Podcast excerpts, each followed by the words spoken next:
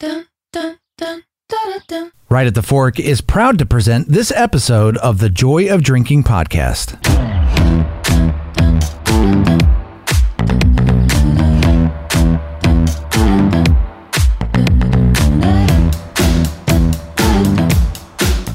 Hi, everyone. Welcome to the January 2021 episode of the Joy of Drinking podcast. My name is Joy Church and I'm your host. Happy New Year, everybody. Wow, it has been quite a whirlwind of a year so far. I know we all had big hopes for 2021 and we still do. But, you know, personally, I would be fine with skipping it and launching right into 2022. so thanks for being with us, listeners. Today, I'm so fortunate to be with Ricky Gomez. He's the owner of Palomar. If you haven't been to his beautiful bar, you know, it's not open open right now, but you can still get drinks and you can still get a great experience with Ricky's um, food and beverage. So, Ricky, thank you so much for being with us today.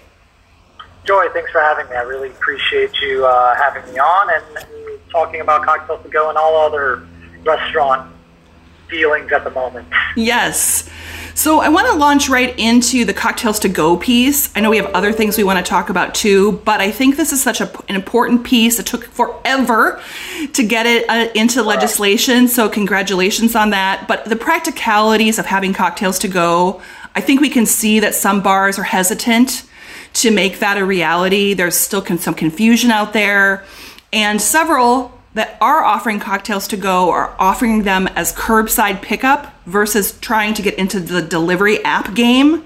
And so, Ricky, I noticed that you're really, you know, you just took the full plunge and are doing all of those things. So I wanted to, to ask you, you know, how's it going and what are your strategies and tips for making it work?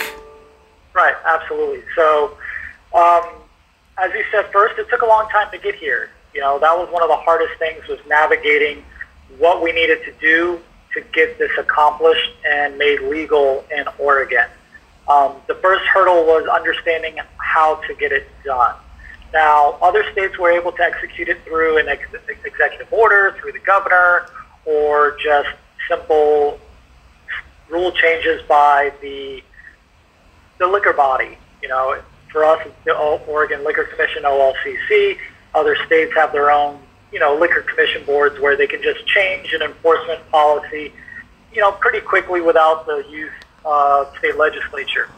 Uh, in Oregon specifically, there is a law that states that all alcohol, distilled alcohol, uh, for an on-premise license must be consumed on that premise. And that's a state law. And the OLCC did not have power to change law and the governor does not have the authority during a state of emergency to just repeal a law or, or change a law as well.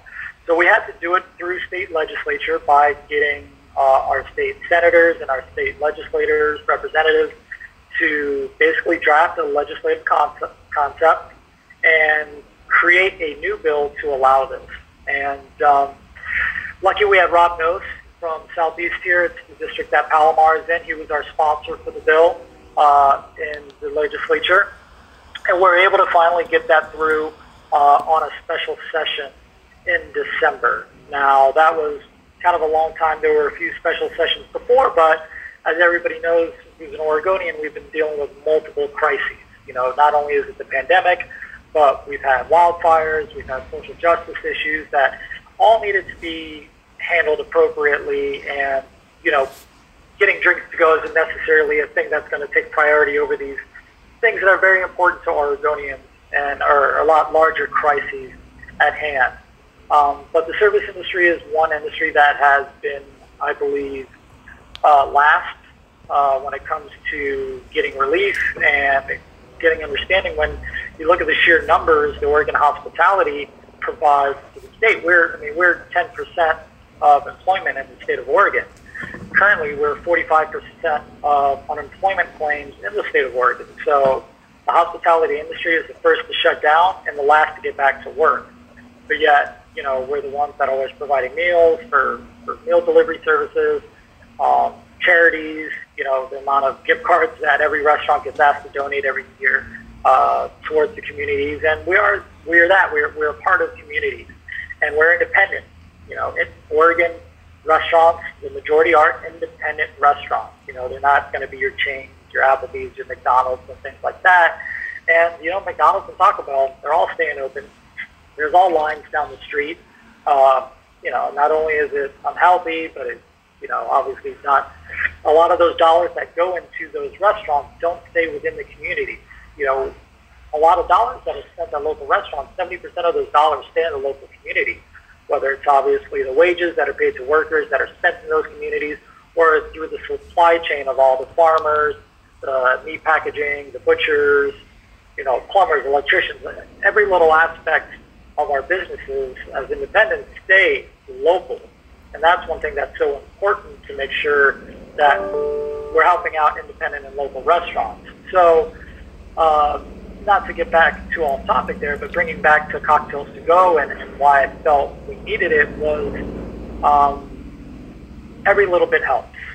You know, uh, obviously my concept is a very cocktail centric concept, so it probably helps my business a little bit further than others just to, you know, and I'm, and I'm an open book. I'm not going to throw numbers out there because I'm not afraid to share any of it.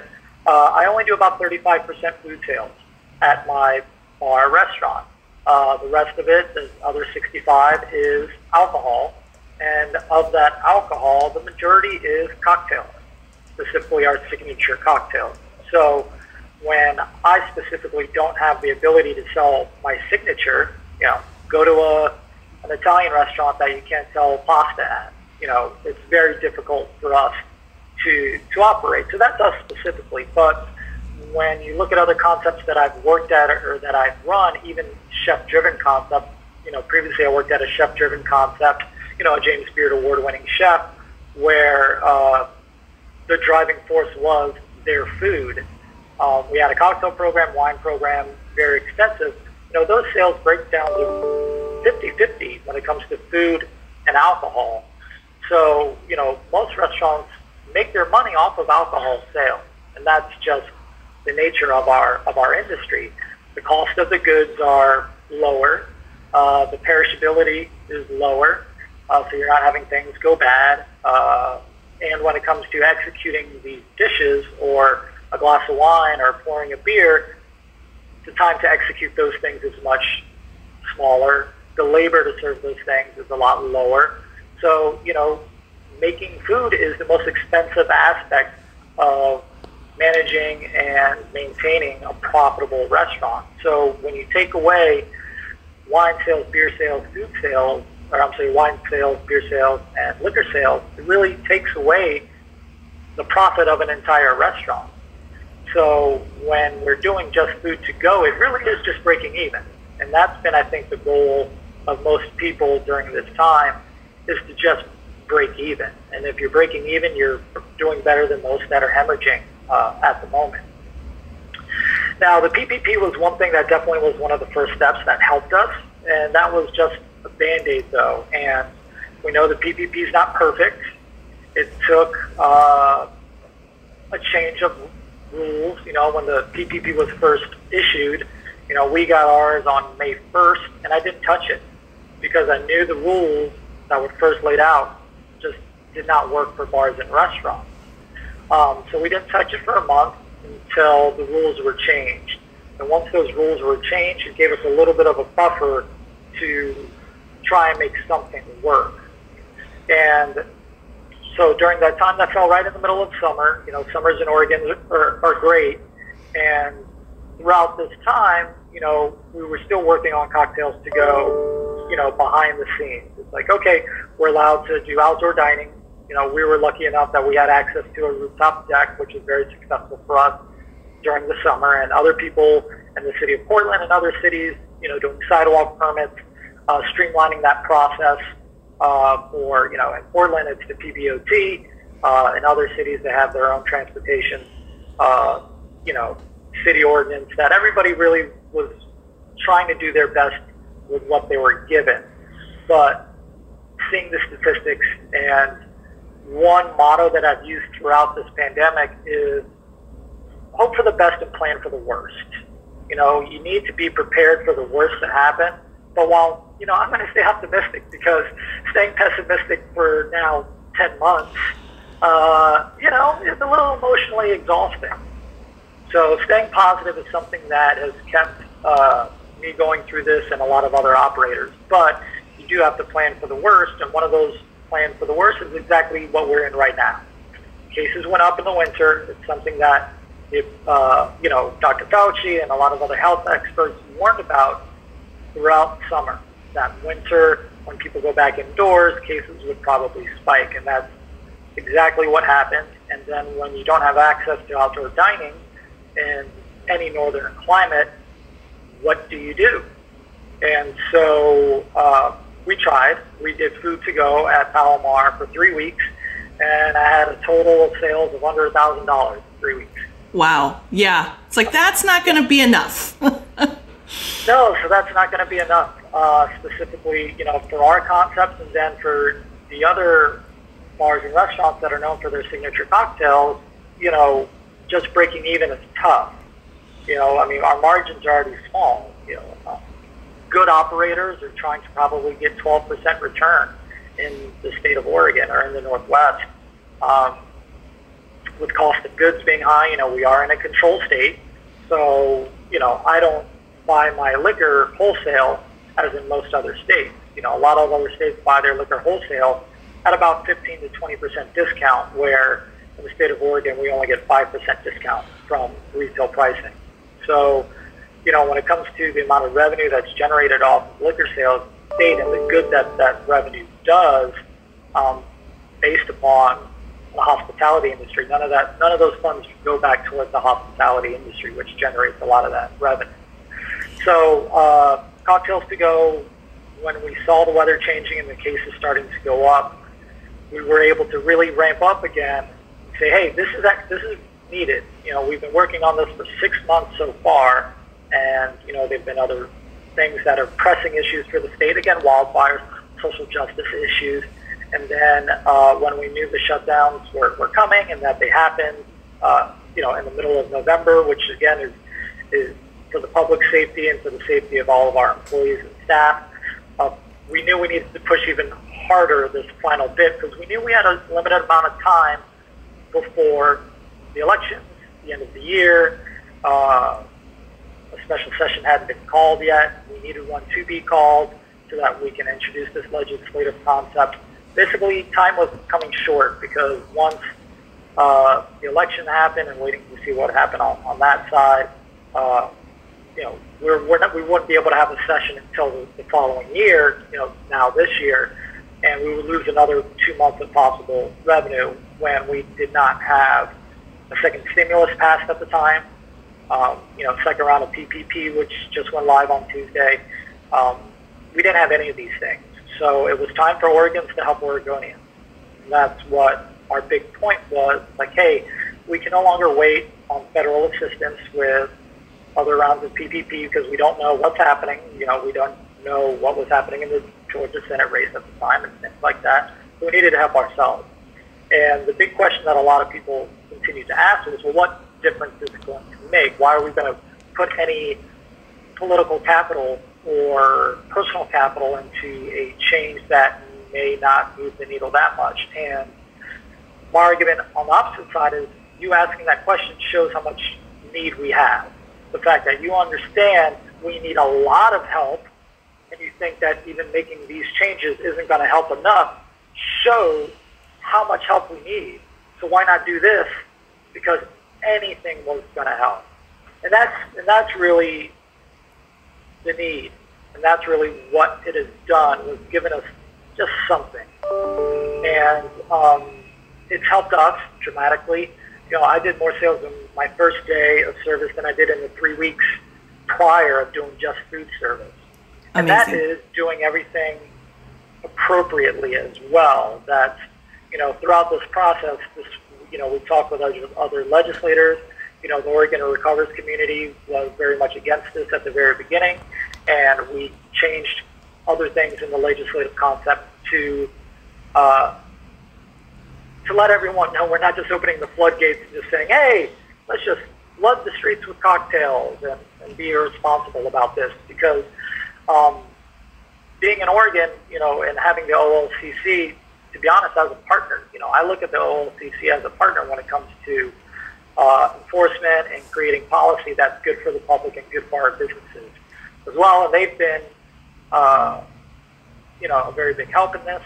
Uh, we've talked with their commissioners, and they've, you know, they've wanted this to happen, but their hands have been, have been tied. So the food requirement is one of the things that was added to make sure that, you know, we're not just selling cocktails alone. You know, as an Oregon liquor holder, we are required to serve food during all hours of operation. So having a food requirement is something that is business as usual, so to speak. You know, we serve food on a normal basis anyway. You know, there are some operators out there that I know that uh, food is even less than 35% than what we do at Palomar. So bringing on somebody to, to cook food uh, is a little bit tougher, for sure. You know, if, if you're able to do cocktails to go without a food requirement, that's obviously less staff that it would, take to execute that. But, you know, we uh, felt to get this approved and to make, you know, both sides happy with what was being approved. We felt the food requirement would be in there. So it's uh, one substantial food item per two cocktails. And they wanted the word substantial in there to make sure, you know, other states have done, you know, a bag of chips right. for your right. for your for your food item. So um, it's been, you know, a long road, but it did get passed, and it is making a difference. You know, it has allowed myself and my chef to be here five days a week, and we can at least cover some minimal costs. You know, because our fixed costs, and here's here's the big thing that you know, just because we're closed doesn't mean our fixed cost has gone down. You Right. know, and that's and a lot of other people don't realize the cost of having our restaurants. You know, one big cost that a lot of people don't realize is just our liability insurance. You know, liability insurance, every business kind of needs to have it, but when you serve alcohol at your establishment, liability insurance is, is rather expensive. And that number is based upon how much you estimate you're going to do in sales. So, for instance, last year, 2019, I paid a premium on what I thought I was going to do in 2019. And most people kind of lowball it because at the end of the year, you get audited, and if you sell more, you pay more at the end of the year. But even lowballing it, I did not expect to be closed seven months out of the year. And I still paid a premium off of an amount of money that I thought I was going to be open 12 months. Did I get any of that insurance money back? Mm-hmm. No.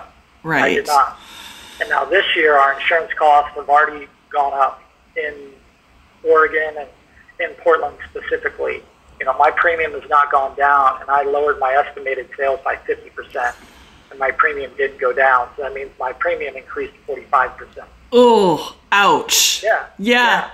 I think it's really, you know, to, we have to have it. Yeah, We you have to have it. Yeah, you can't operate without it. Right, right. And I think it is such a good point that you make because I think you know consumers forget. You know, you're still paying rent, you're still paying your mortgages, right? Those things don't change and they don't go down. So, and as we've seen with insurance, you know, insurance companies, you know, we can call it a cash grab or whatever we want to say, but those premiums have gone up and they say it's because of COVID, right? So, so we're only seeing massive increases. It's not going to go down. So whether or not you're selling cocktails to go, you are paying to have your bar open, quote unquote. So doing the cocktails to go is, you know, at at least some kind of lifeline. And so I wanted to talk about that a little bit because Ricky, I'm so impressed by what you've tried, you know, this the pivoting, the pivoting, the pivoting, and then that you embraced the cocktails to go so quickly and included the delivery piece. And so I've noticed that several um, bars and restaurants are doing cocktails to go, but curbside only versus delivery. And so, you know, Okay. my devil's advocate hat says, well, if I have to put on shoes and go out anyway, and I'm going to drive by three liquor stores to get to the bar to get my cocktail to go, right? That the incentive isn't there so much. So for those places that are offering it through through delivery apps, understanding that they take money, but that appeals to me, right? Because hey, I'm going to get it delivered to my door. That seems like I, I get that concept. So you know, from that other part of it, for these places that are not trying the cocktails to go via delivery, you know, I wonder, you know, what your thoughts are about that, and it, what you're seeing through your cocktails to go via delivery. Is it working? Yeah. So the majority of our orders are pickup, you know, which is what we appreciate. You know, Palomar specifically, we are not we're not on a third party platform. We're doing everything through our own internal Square site, but you can request delivery. You know, we use Square. Then Square has a partnership with DoorDash where if you request a delivery, they will dispatch a driver through DoorDash. So that's how we're using third party delivery in that aspect. Um, other people not using it might be for their own reasons. So one of the things about the law that was written that's in the small print that a lot of people don't realize is that um, a third-party delivery is now an extension. We're now using a third-party carrier. But if that third-party carrier does not do the proper identification and gives those cocktails to somebody who's underage, I, as the establishment, am liable for that delivery to somebody underage. So there is liability and there is a risk of using a third-party delivery, being that that third-party delivery person is not an employee of yours and is based, you know, they're a contract third party delivery aspect. So you're not in, you're now not in control of that bag of cocktails, which has alcohol being served to somebody over 21. Now, you know, we speak with every driver who picks up an order. You know, you know, I am personally that, I am that person. So when the driver comes up, I remind them, hey, by the way, this is the bag of hot food here's the bag of cold things. There are cocktails in this, and these need to be served to somebody who's over 21. So you, when you bring it to the person, you know, you need to ask for their ID and make sure they're born before today in the year 2000, which is weird to say that somebody born today, before today in 2000, is 21 years old. Right. Sit on that for a second. Yeah, whoo, all right. Not feeling any younger over here, Ricky. Yeah, neither am I. So that there, there's a risk with it if you are using a third-party delivery. If you don't want to take on that risk, um, you know, we're able to, you know, when you receive an order and you're able to see that person's name, you are there is a phone number. You are able to call them, and if you want, you can even look them up on social media to make sure they look like somebody who's over 21. So there are some things in there and of course, just making sure that driver is aware that there's alcohol and that they need to be uh, they need to ID the end person. So that's the legal aspect that some people may not be aware of. Um, and then using third-party delivery apps. You know, again, we are not using them directly. We're using it indirectly through Square as a partnership. You know, the Cocktails to Go did pass with parameters, which you know the city of Portland put a 10% cap on delivery fees. Not uh, the state has now a 10% cap. Uh, and all of this order, the cocktails to go and the 10% cap passed together as one legislative concept, and they expire 60 days after the end of the state of emergency as declared by the governor. So currently it ends at the end of March. You know, that's where it is currently. So at the end of May is when these orders would expire as they are written currently. So 10% is a lot lower than what traditional third-party delivery fees can cost. You know, in the past, I've seen numbers of 30 plus, you know, where it's 32%, 33%. And uh, that can be negotiated down if you're a high volume account. Um, but even high volume accounts, I don't believe it's negotiated down to 10%. So 10% is a number that everybody feels comfortable with, but 10% is still 10%. So, you know, if I sell a thousand dollars, that's a hundred bucks just gone. Right. Yeah. So if I sell fifty thousand at the end of the month, you know, five thousand dollars gone, and five thousand dollars at the end of the month, that's all of a sudden gone out of my account. That's seventy-five percent of my rent, right there. That's just gone. So ten percent does sound like a small amount when you look at it compared to thirty.